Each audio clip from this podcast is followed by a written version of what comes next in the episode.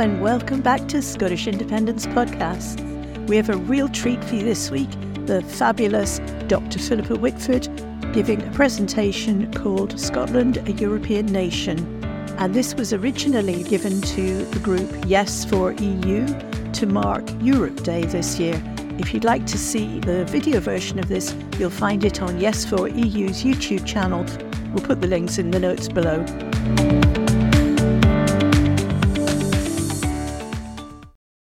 So, Scotland, a European nation? Well, there's no question about Scotland being a European nation. Scotland's actually one of the oldest nations in Europe and has always had leanings towards continental Europe.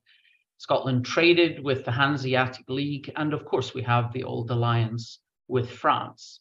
And we spent longer as an independent country dealing with our European neighbours than we've actually spent in the UK political union that we're in at the moment. And what I want to talk about a little bit, I've shared things in the past about why we would want to be in the EU. I think that's relatively obvious, most of them, but also a little bit about why the EU would want us. So that's very much the focus uh, of the talk tonight.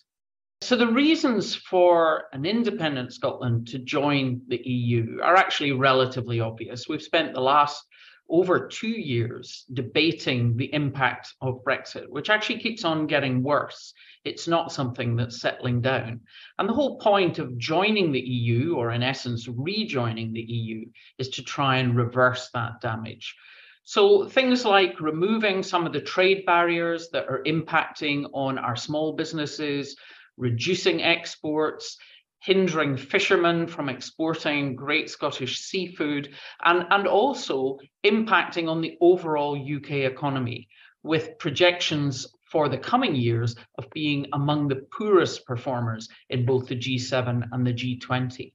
And for us as individuals to get back what was one of the biggest benefits of being in the EU, which was freedom of movement the narrative leading up to the Brexit referendum was all talking about freedom of movement as a bad thing.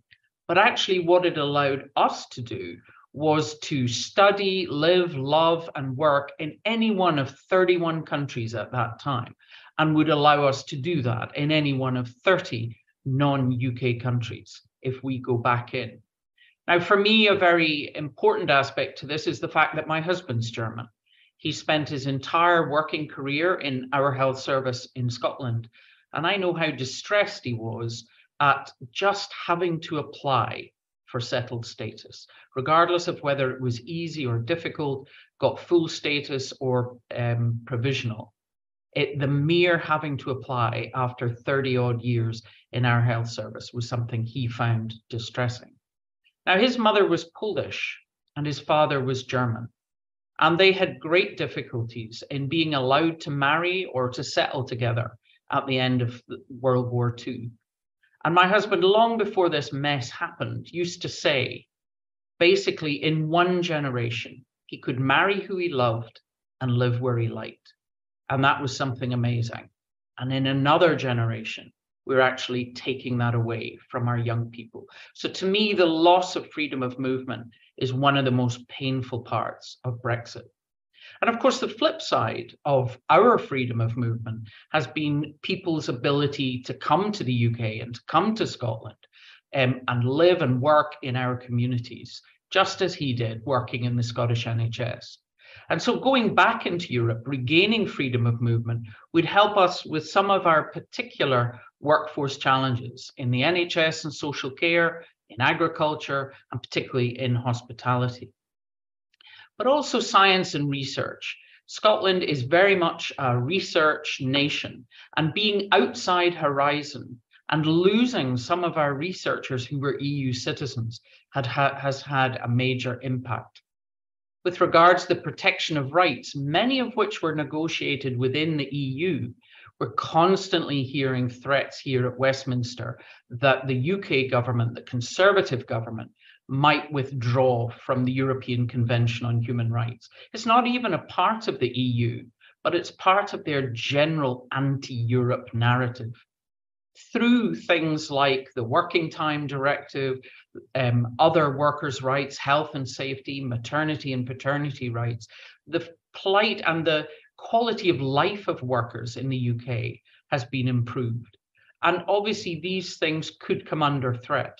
And particularly for us as individual consumers, the retained EU law bill, which is currently wallowing in the House of Lords, while it's being watered down a bit, it still shows the direction of travel, which is to remove EU regulations that protect us, that protect our environment, our public health, the quality and safety of goods we buy, and in particular, to protect the environment that we live in. We already see things like the sewage discharges around the English coast from water companies. And none of us want to see these gains, these hard won gains in cleaner water or cleaner air or safer goods actually being removed. And all countries face big challenges that can't actually be faced by any one country alone. And whether that is climate change, the refugee crisis, or currently with how Russia is behaving, the security of Europe, we want to be part of that collaboration. We want to work with others. Now, when you talk about Scotland's European future, there's often quite a lot of discussion about exactly what we mean by the European future. And apart from complete isolationism, which we wouldn't support, we want independence, not isolationism. There's basically three key relationships with Europe that we could have. And we'll often hear people proposing EFTA, the European Free Trade Association, which only contains four countries Norway, Iceland, Liechtenstein, and Switzerland. But because it's only four countries, EFTA on its own doesn't actually solve any of our Brexit problems at all. So, what people mostly mean when they say, why don't we just join EFTA, is they mean EFTA and the EEA. And they're for the European free trade countries but those that are also in the single market. So that's the three, but not including Switzerland. And the thing is that that brings us back into the single market, but not into the customs union. So we would still have customs borders with all the other EU countries and have regulatory borders with the rest of the UK. And that doesn't seem to me ideal. In particular, with the democratic deficit that we face at the moment, if we were only in the single market as part of EFTA, we become a rule taker. We're not at the top table. We don't contribute to the debate and we don't have a vote. And the other thing that is often overlooked is that because all the EU states are in the EEA, all of them have to agree to a new member joining. So the idea that this is something, oh, it would only take a month and we'd be in, this is just not the case. And it actually involves a significant amount of administration to write an independent Scotland into all the EFTA EEA paperwork and agreements. So for people who talk about, oh, well, we'll go into that for a few years and then we can move on to the EU. A, that doesn't show commitment to the EU. It looks like we're half hearted. And after the behavior of the UK over many years, and particularly through Brexit, that's certainly not something that the EU wants, is another half-hearted, non-committed European country. So for us, it would not show good faith, but equally we'd be asking them a few years later to unpick the work they've done to bring us into the single market through the EFTA EEA and ask them to redo a new set of administration to actually make us full EU members. So our policy in the SNP, and certainly my own personal belief and commitment is that we have to aim to be members of the European Union.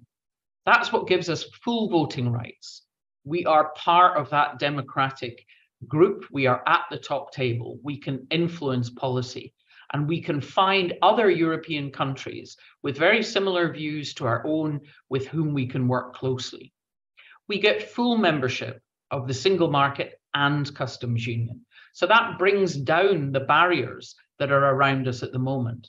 And when people talk about the border to the rest of the uh, the rest of the UK, in essence, what you have is you have an independent Scotland stepping outside the fence that is around the United Kingdom at the moment, and therefore losing 30 other borders in exchange for one. we get full movement of people, of goods, of capital, and of services, which is very important as financial services make up quite a big part of Scotland's exports and economy. And in particular, we get membership of all EU programs, such as Horizon, Copernicus, the, The Clinical Trials Portal. All the programs come as a package through membership of the EU. And I think that's something that we want to get back. Now, we often hear from people, oh, Scotland wouldn't be welcome. You know, we're like Greece, but cold. Um, and therefore, we would just be seen as a problem for Europe and not welcomed. Now, having spent the last two years as the SNP Europe spokesperson here at Westminster, uh, going to Brussels, going to Berlin, meeting many ambassadors and other uh, active Europeans, I can say that just simply isn't true. And I would say number one reason right now is because of the energy crisis. I already had people talking to me about Scotland's energy potential before Russia invaded Ukraine and a lot of interest in Scotland. But of course, with the challenge that they face in Central Europe over energy security, that topic of conversation has moved right to the top. Scotland is a leader in green electricity generation. We aim to have 42 gigawatts of offshore wind by 2035. This is not necessary for Scotland's domestic use, although, of course, domestic use will increase as we have more electrification of cars and, and you know, heating and, and other aspects like this. But this is envisaged to have excess green electricity, which we can export, as we already do, down to the rest of the UK. Scotland is a leader in floating offshore wind farms having the first floating wind farms in production, and indeed also in tidal, having the first productive array in the Pentland Firth.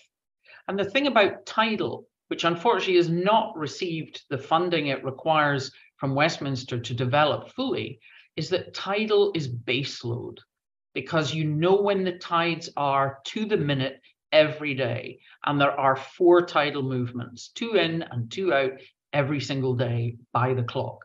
And that means it's a very reliable source of renewable electricity, regardless of weather. But we also have particular future potential. Um, the first is to use that extra green electricity to produce green hydrogen. And what we see is while we talk about the fact that we could put hydrogen into the domestic gas network, and indeed we could actually replace about 20% of the gas right now if we could produce enough of the hydrogen. But there are other ways to heat homes, such as heat pumps, etc. Whereas the areas where it's really difficult to replace fossil fuels is in heavy land transport, aviation, and heavy industry, whether you're talking about steel furnaces or other forms of smelting. And that's why there's so much interest in Central Europe in developing a hydrogen net um, so that green hydrogen can be transported around from the parts of Europe, in particularly the north, Norway and Scotland, that have high wind speeds. Scotland has among the highest wind speeds in Europe that can generate this extra electricity that can be used to make hydrogen. We hear a lot about Germany, who, of course, were uh, dependent on Russian gas through Nord Stream, having to replace that. And I have certainly, in my role as chair of the German cross party group, met with several delegations from some of the regional lands in Germany who have not just been visiting London in the last year and a half, but have also gone to Scotland. And Nordrhein Westfalen in West Germany, which is where the Ruhr area is, has already signed a memorandum of understanding with the Scottish government because Germany will not import pink hydrogen or blue hydrogen or any other color of hydrogen. They are committed to investing in the infrastructure and import of green, completely renewable hydrogen. And of course, the Ruhr area is a major heavy manufacturing area.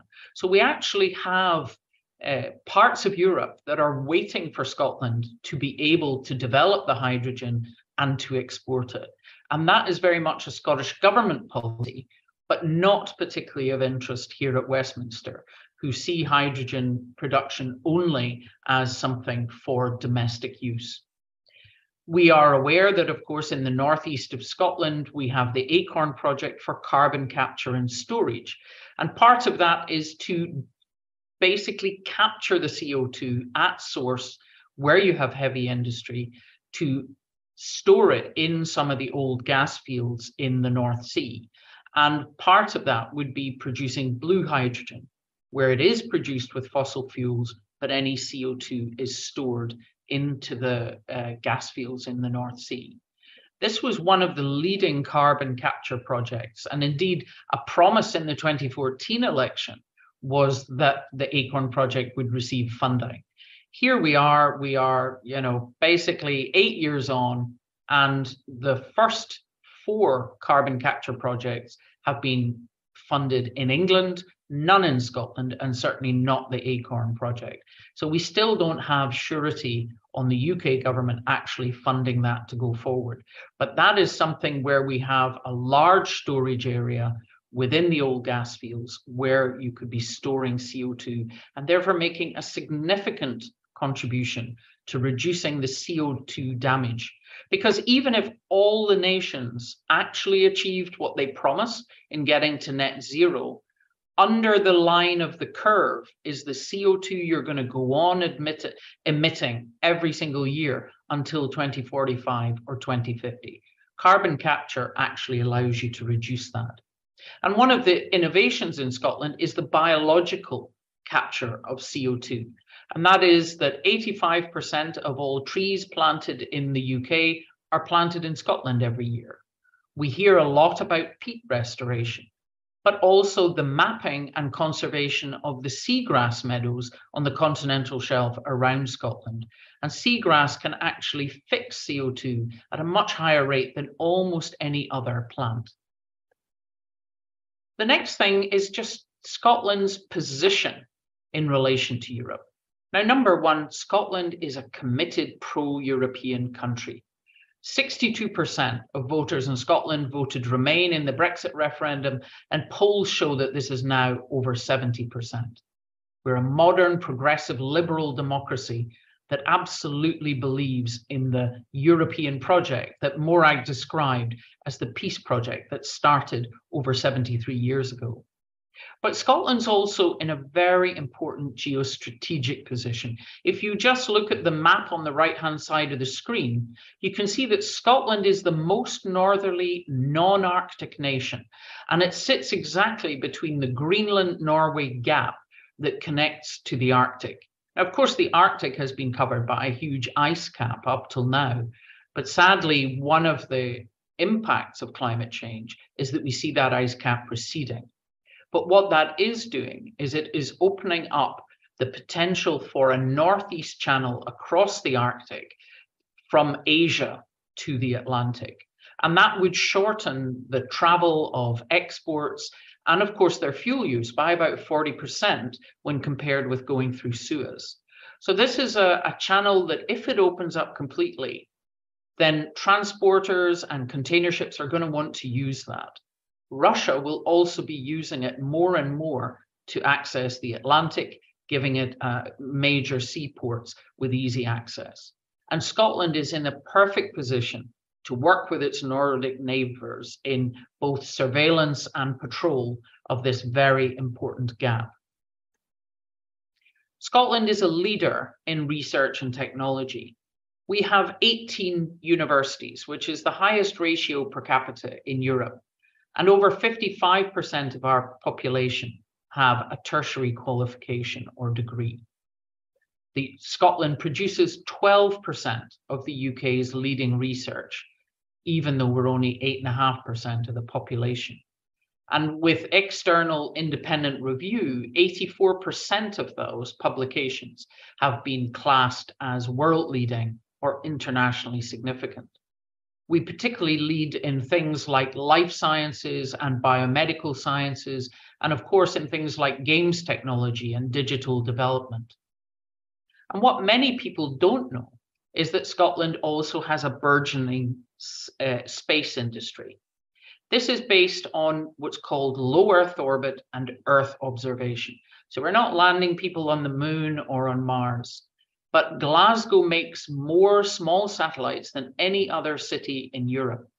And these satellites are put into a polar orbit, i.e., they're going vertically and perpendicular to the equator, passing over both poles.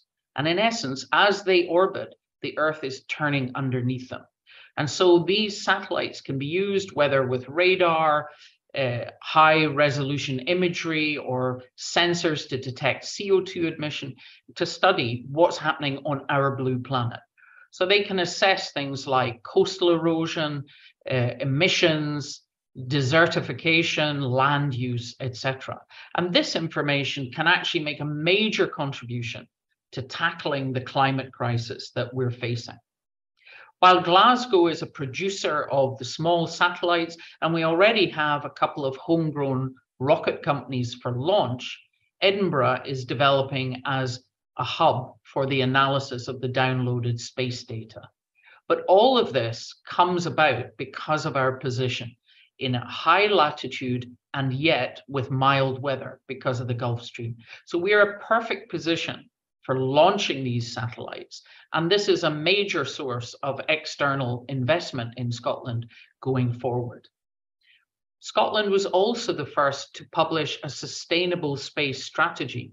And we already have our rocket companies and launch companies looking at reusable vehicles, looking at ecological fuels.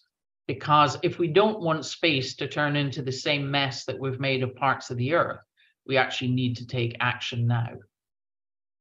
And Scotland's also a leader on well-being policies around the well-being economy and also around social justice. Most people in Scotland don't know that Scotland, the Scottish government founded the Wellbeing Economy Governments Group back in 2018 with Iceland and New Zealand, have since been joined by Wales and Finland, with other countries considering joining basically what we have, and you can see in many of the Scottish Government policies, from the baby box through free tuition to free personal care, is that the well-being economy is not about just constant growth and eating the planet. It's about investment in our citizens to ensure their health and well-being, but also that they achieve their full potential. And therefore, they actually contribute to both our society and our economy. And this becomes the foundation of both. Now, this is something else that is only possible with the powers of independence. There is no chance of getting a well-being economy approach here at Westminster, regardless of who is in power. This is the clear blue water between independence and being in the union. And with regards international development and climate justice, the Scottish government and Scotland carry this approach forward. They led in COP26, which of course was held in Glasgow, by being the first country to fund climate loss and damage. Now, the amount we can contribute may be small, but it set an example and actually dragged other countries to follow. And the same happened at COP27 in Egypt. Again, Scotland committed additional funding. And even major players who had been reluctant to contribute to a loss and damage fund actually came to the table. So even though we are a small country, we can be like Iceland and Finland and be leaders and innovators that actually influence other uh, influence other major nations. With our own international development, Scotland takes a very uh, partnership approach, working in depth with countries like Malawi and Rwanda, rather than spreading small amounts of money widely and having very little impact. And in particular, Scotland aspires to a feminist foreign policy. This has already been drawn up and it looks at international development and investment in developing countries through the lens of women and girls, but not just gender, also equality policy in general. So looking at disabled people, looking at ethnic minorities to ensure that any investment in international development has the greatest uplift in potential for that country and all the citizens of that country. So, how does Scotland get into the EU? Well, number one right now is we need to try to be not dragged further and further away from it, and particularly away from European regulations and standards. That was the whole point of the Scottish Continuity Act, uh, which the Scottish Government wanted to have to try to preserve in devolved areas the European standards as much as possible. Now, again, you'll have heard of the retained EU law bill that, that's in the Lords. That does give some powers to Scottish ministers to also preserve European regulations in devolved areas. The problem is we've already seen how the Internal Market Act is deliberately used by the UK government if there's any sign of divergence. So while uh, Scottish ministers can say that they're going to keep a certain standard or workers' rights or quality or health and safety, whatever it is, that can be undermined. As we see the attacks on the deposit return scheme using the Internal Market Act. We already meet what's called the Copenhagen criteria. And this is just basically about the governance of being a modern democracy, respecting the rule of law and human rights, and accepting our obligations under EU agreements. So that's something that would be agreed quite quickly. But obviously, we have to work through the process. There's no shortcut for Scotland. And we do need to plan for necessary institutions. There are institutions and regulators that are on a UK basis, and we would need a Scottish version. In the same way as Ireland has their own drug regulator, their own regulator of the professions, and we would need to get those in place. We need to get the financial regulation and bodies with regards of future Scottish currency. And of course, as I said, we need to make arrangements with regards the border to the rest of the UK. But that isn't something that we should be frightened about. Because when you look at our border, and lots of people will say things like, oh, it'll be like in Ireland. Well, I'm from Northern Ireland, and it's nothing like the Irish border. The Scottish border is a third the length. It has less than 10% of the crossings that go over the Irish border. But most importantly, we can use technology on small roads, such as CCTV or number plate recognition, which simply would not be accepted on an Irish border. The common travel area is expected to remain. It would frankly look totally spiteful if the UK government were trying to withhold membership of the common travel area when Ireland, which is independent, is a member. So we're not talking about people in cars being stopped, but there probably will have to be uh, uh, goods lanes that lorries would come off at the M74 and the A1, depending on what they were carrying. But there we would be able to use all the smart gates, all the pre-registration digital technology that simply, as I say, can't be used to solve the Irish border question. And we should also remember that actually many Scottish exports don't go in the back of a lorry anyway almost half of them are financial services. So they're digital. 9% of them are utilities. So things like gas, electricity, oil, they're in a pipeline. And even if you look at manufactured goods, over 60% of them actually go to Europe and the rest of the world, not to the rest of the UK. So an independent in Scotland, in Europe, would be looking to have an East Coast port with a direct connection to Europe. So, in actual fact, the border is not as scary as people try to make out, but we do need to get ready for it. And we must recognize that rejoining the EU is a process. You're not out in the cold for years and then suddenly in. You're actually, once accepted as a candidate country, those candidate countries are actually supported by the EU with advice, with support, and actually with funding to help them prepare. And as the various rules and regulations of the EU are met, different aspects of EU membership and single market membership open up.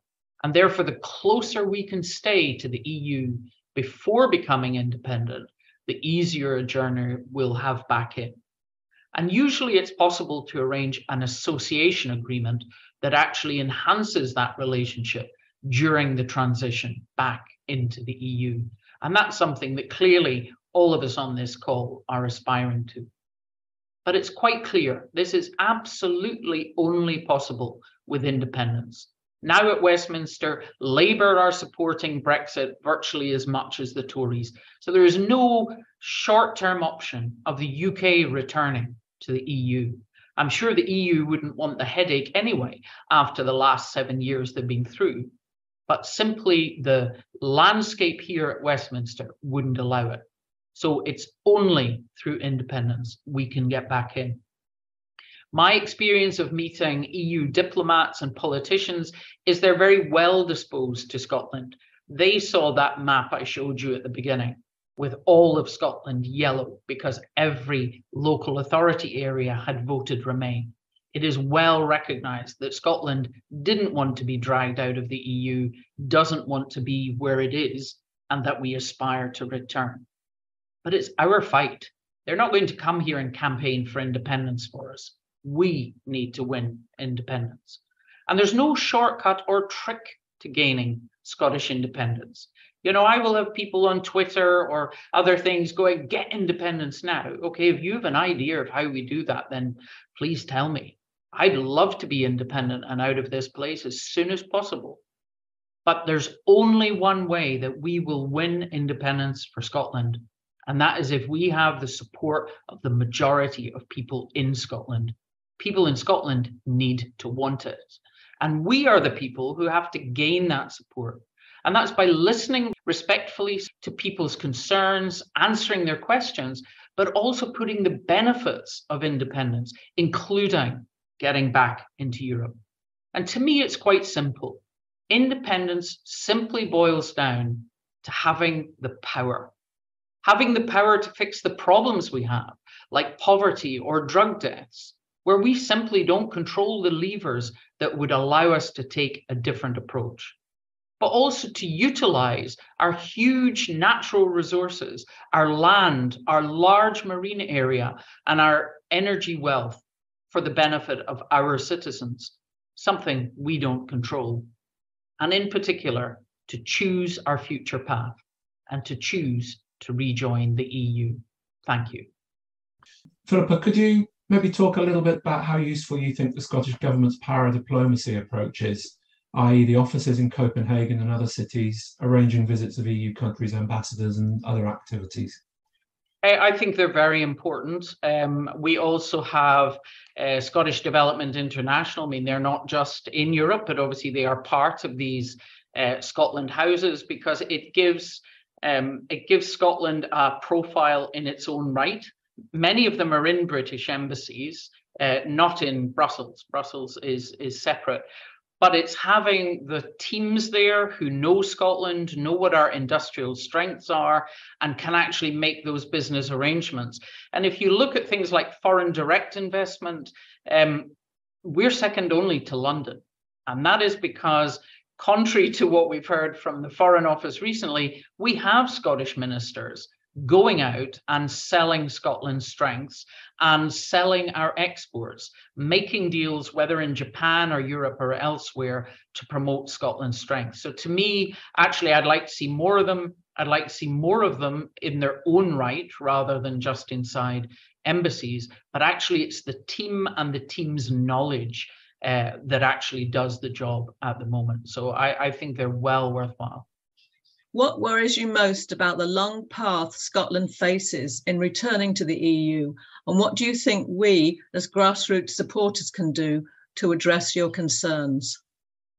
I think the my biggest concern is things like the retained EU law uh, bill is Scotland being dragged further and further out of the orbit of the EU, uh, more of our standards and regulations being reduced and therefore we have a, a bigger job to get back and meet the acquis to meet the the rules of the eu i mean at the moment obviously we haven't been dragged all that far from the point of view of standards but equally the eu is still moving forward and the uk isn't keeping up. So the longer a time it takes us to get back in the more things we will need to do to realign with europe. Um, and so part of that is trying to protect within the devolved areas at least to protect the standards, regulations, quality, safety, etc., so that at least in those areas that we control, we are aligned with the EU. And as I say, that's very much something that was the whole point of the Continuity Act. And I think these are things that, as grassroots um, campaigners for both independence in Europe, we need to get people to understand that, you know, when you say, oh, you can have a referendum in 20 years or whatever, we will have lost all of that. Um, and we will already see generations who didn't know about the gains of Europe actually not sure what the relevance is. It's our generation who knows what we've lost, and therefore we need to work to make sure that we get it back for our young people and ourselves. Apart from the obvious economic hit of losing the European Medicines Agency from London, could you talk a little about the impact on UK healthcare of no longer being in the EMA? Oh gosh, that's a whole other talk. Um, basically, there's multiple. I mean, I would say number one is workforce. Workforce is the biggest single challenge to all four health services, uh, particularly post COVID. Um, and we had, you know, significant members of EU staff within hospitals, GPs like my husband, um, nurses, but also, I mean, there were parts of Scotland uh, where Scottish Care mapped ahead of Brexit and found that 30% of social care workers were EU citizens.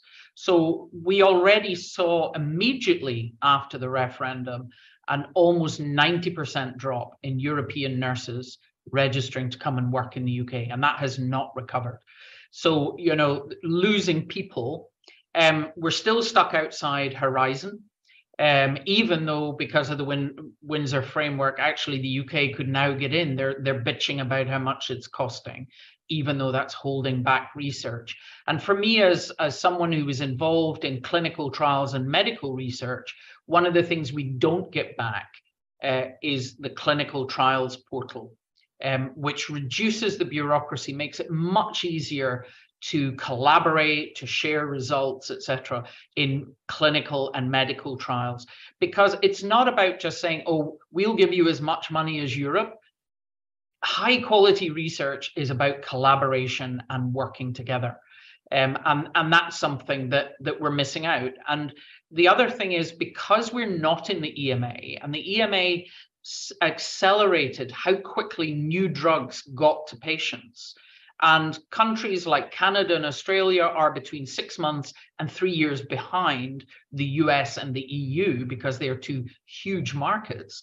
Is, you know, future trials are always current best practice versus the new drug.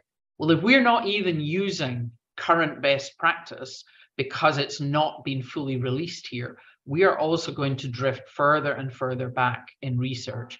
And what we've seen is the the UK licensing, drug licensing, has licensed far fewer drugs um, than the EMA. So it, it really is holding things back. They were very well recognized. They did about a third of the assessments for the EMA because many countries still have their own system that contributes collaboratively to the European Medicines Agency. But now they have to do everything and they have to do all of the pharmacovigilance on side effects, etc and yet they've had their budget cut by the UK government. So they're being asked to do much, much more with less. And of course, they're having to duplicate what the EMA do. And there'll be many uh, drug companies, and this is the reason for the delay, is they'll go, well, am I going to, you know, go through the cost and time of registering my new drug to get access to 60 million, or will I crack on and get access to 450 million? Well, the decision is obvious. So, so the UK is going to tend going forward to get access to new drugs, new cancer drugs at a slower rate than Europe. There's a question here from Marlene Halliday. She says, Do you have any thoughts on the disparity between Scots support for EU, say about 70%, and support for independence about at about 50%? And I'd like to ask, uh, add to that, do you think that those who uh, talk about joining EFTA, that it's just a cover for people who actually don't want EU membership at all and may even be Brexiters? Um, no, I don't think so. I think uh, people who talk about EFTA, it's more they think it's a shortcut. And it's easy and it's quick. And as I tried to bring out without kind of going too much into detail, it's not. It's a destination in itself. Um, the EFTA countries would welcome Scotland, but not if we tell them that no, we're only coming to perch here for a little while and use you to get into the EU. So no, I don't think it's people who are Brexiteers. It is sometimes it's people who just want to have a different view from the SNP, but it's also people who think somehow it's just quick and easy. And the problem is we would then be caught between the customs barriers to the EU. So our fishing industry, farmers, etc., would still be caught up. People who manufacture using non-UK raw materials would still be caught up with rules of origin. Uh, if it's more than 50% that's non-UK, you you have to pay tariffs. So we'd still have quite a lot of the barriers and we'd have the regulatory barriers to the rest of the UK. So to me, it's it's being in the EU. We exchange one border to the rest of the UK with having no borders to anywhere else. And to me, that seems the best deal, even just on the basic level for trade. With regards to the disparity, is obviously we know in Scotland, um, you know, the Scottish Conservatives uh, un, under Davidson were against Brexit, but of course they were also against independence. So people, you know, in the past were thinking, well, you know, which union do we do we value? Well, I know from being down here for eight years, we're not at the top table here. We have very little ability to influence anything here. And if you look at the the things that Europe can do to us it's actually very limited. Whereas here, Westminster pulls a lot of the levers and strings that we don't agree with. So we get a lot of policies enforced on us, and that's not what you get with the EU. They couldn't park nuclear weapons in Scotland. They couldn't actually cut benefits or create the austerity that we've had from down here. They're not the ones who have mismanaged the economy uh, you know, as we saw last autumn under the Tories. These are things that happen in, in the UK. So to me, what we need to gauge is of that 20% who support the EU but not independence, those are people that we need to reach out to and speak to. We need to get them to understand if they really are serious about getting back into the EU, we can only do that as an independent nation. And obviously, that's what we need to gauge is just how strong is their desire to get back into the EU. Now, we already know that under 50s, the majority support independence. And we also know that over 80% of younger people want back in the EU. So the more you're looking at younger and younger age groups, the more those two things actually align. Would you be able to comment on the damage that Brexit has done to disabled people, especially people with mental health problems, and the additional damage that is coming down the track if the Tories and the Tory impersonating Labour Party continue on their current path of eroding rights and damaging health services, which has an impact here due to loss of revenue via Barnett consequentials? Yeah, I mean, obviously the the Scottish government are struggling at the moment because the Scottish budget is not uh, protected from inflation, and therefore, in essence, has you know taken the equivalent of a 10% cut. Um, so it makes maintaining our key budgets really challenging and maintaining our key policies really challenging. And obviously, that then affects anybody who depends on a public service, whether it's disability or um, or illness what we have seen, maybe not so much to do with Brexit and more to do with austerity, which we've had since 2010 when the Tories came in, is basically this kind of you know othering of people you know workers and shirkers the the kind of strivers and skivers and talking about people with either chronic illness or disability as if they're all just pretending. We see that in their disability assessments, work capability assessments, how aggressive many of them are. And if you go back to the, the Welfare Acts of 2012 and 2016, disabled people in both of those took an absolutely major hit. And therefore, while everyone is facing a cost of living crisis to some extent, um, there are groups in society, particularly women, particularly lone parents, and particularly disabled, who are are very much hit and have you know multiple layers where they're actually getting hit by several policies at the same time.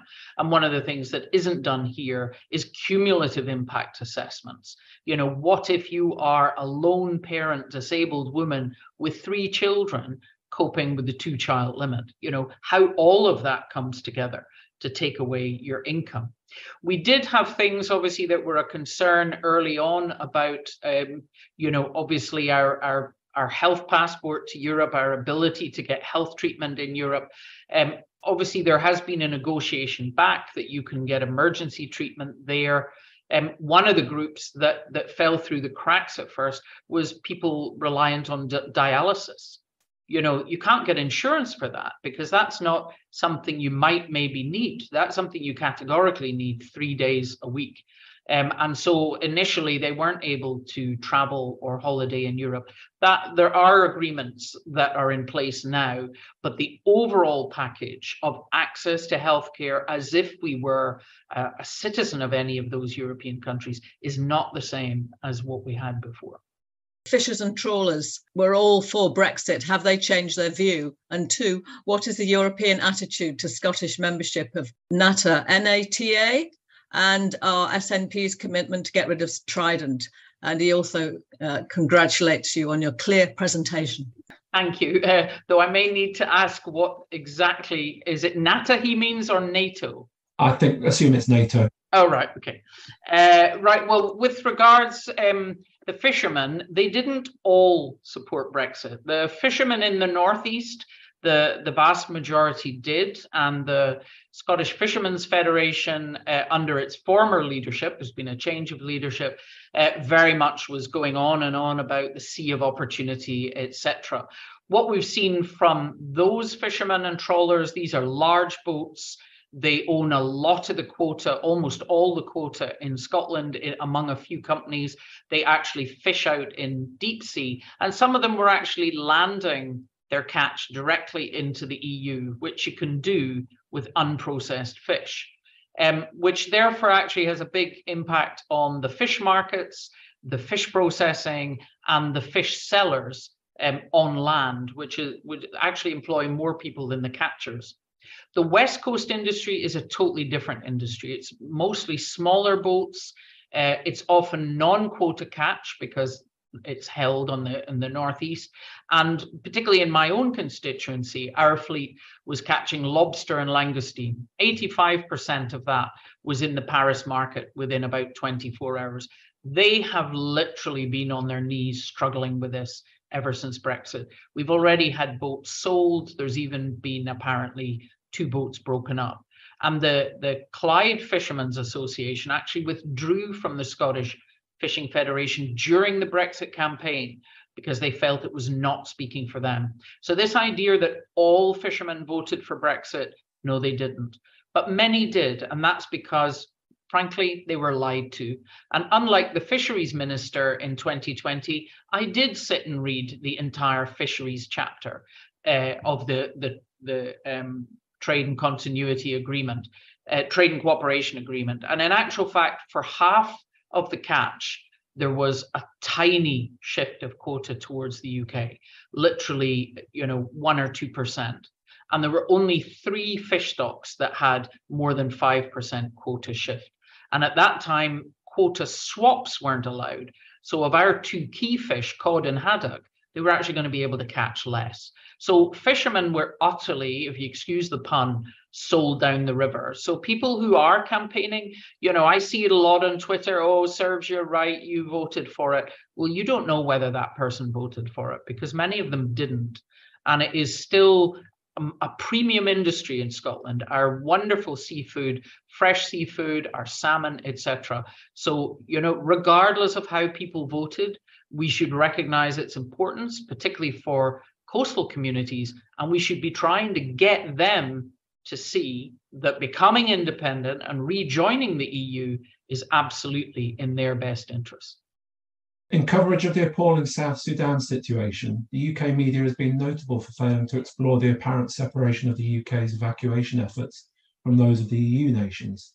Whilst EU citizens have been evacuated by any of French, German, Italian, and other flights Um, UK citizens seem to be reliant on a UK standalone effort.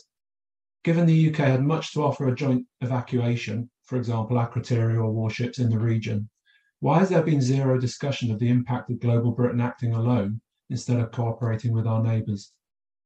I think kind of lack of discuss uh, lack of discussion is that the fora within our media now are, are don't really lend to that, and certainly here in Parliament don't really lend to that. But it's absolutely right. One of the pitches in 2014 was, oh, the broad shoulders of the, you know, the embassy network across the world, um, consulate support, etc. But we saw both in Afghanistan and Sudan that actually the embassies were evacuated very quickly. And then MPs who were trying to get constituents out were just being told there's no information, we can't tell you anything because there was no longer a, a source of information on the ground. Whereas if you are an EU citizen, you can go to the embassy or consul of any other EU state, and they will help look after you, not just in a crisis like Sudan, but also if you're away on holiday somewhere and you get into difficulties. Any EU citizen can go. And of course, we've left that network, which means that people are utterly reliant. And what we saw was the huge delay in the UK actually attempting to evacuate British citizens at all, and also the terrible way that um, Sudanese citizens who live here in the UK, some of them doctors in our NHS, have struggled to to actually uh, get recognition and get evacuation back. So I, I, don't think either the Afghanistan evacuation or the Sudanese evacuation have have covered the UK in glory. As you say, they do have resources. They could have been a major contributor um, instead of actually just simply detaching themselves. You know, the UK is cooperating with EU nations over the Russian invasion of Ukraine. So they could set aside some of their um, you know, ideology and arrange to do that in situations like Sudan, Afghanistan, and other similar situations which will emerge in the future. It's not that there's a shortcut for us. We are outside the EU, but this idea that we are just going cap in hand with nothing positive to offer is something that we should be combating all the time and talking about Scotland's strengths and what we can actually bring to the European table. So thanks again very much, uh, Philip, especially after uh, a busy day at Westminster and you're stuck down in London. So we really, really appreciate it. So thank you. I hope you enjoyed that event as much as we did. We're very grateful to Yes for EU for letting us share the audio from their event. And if you have an undecided friend or someone who keeps saying, ah, but what about EFTA? This would be the perfect podcast to share with them. We'll be back again on Friday with another episode of Scottish Independence Podcasts. So thanks for listening, everybody, and we'll catch you later. Bye now.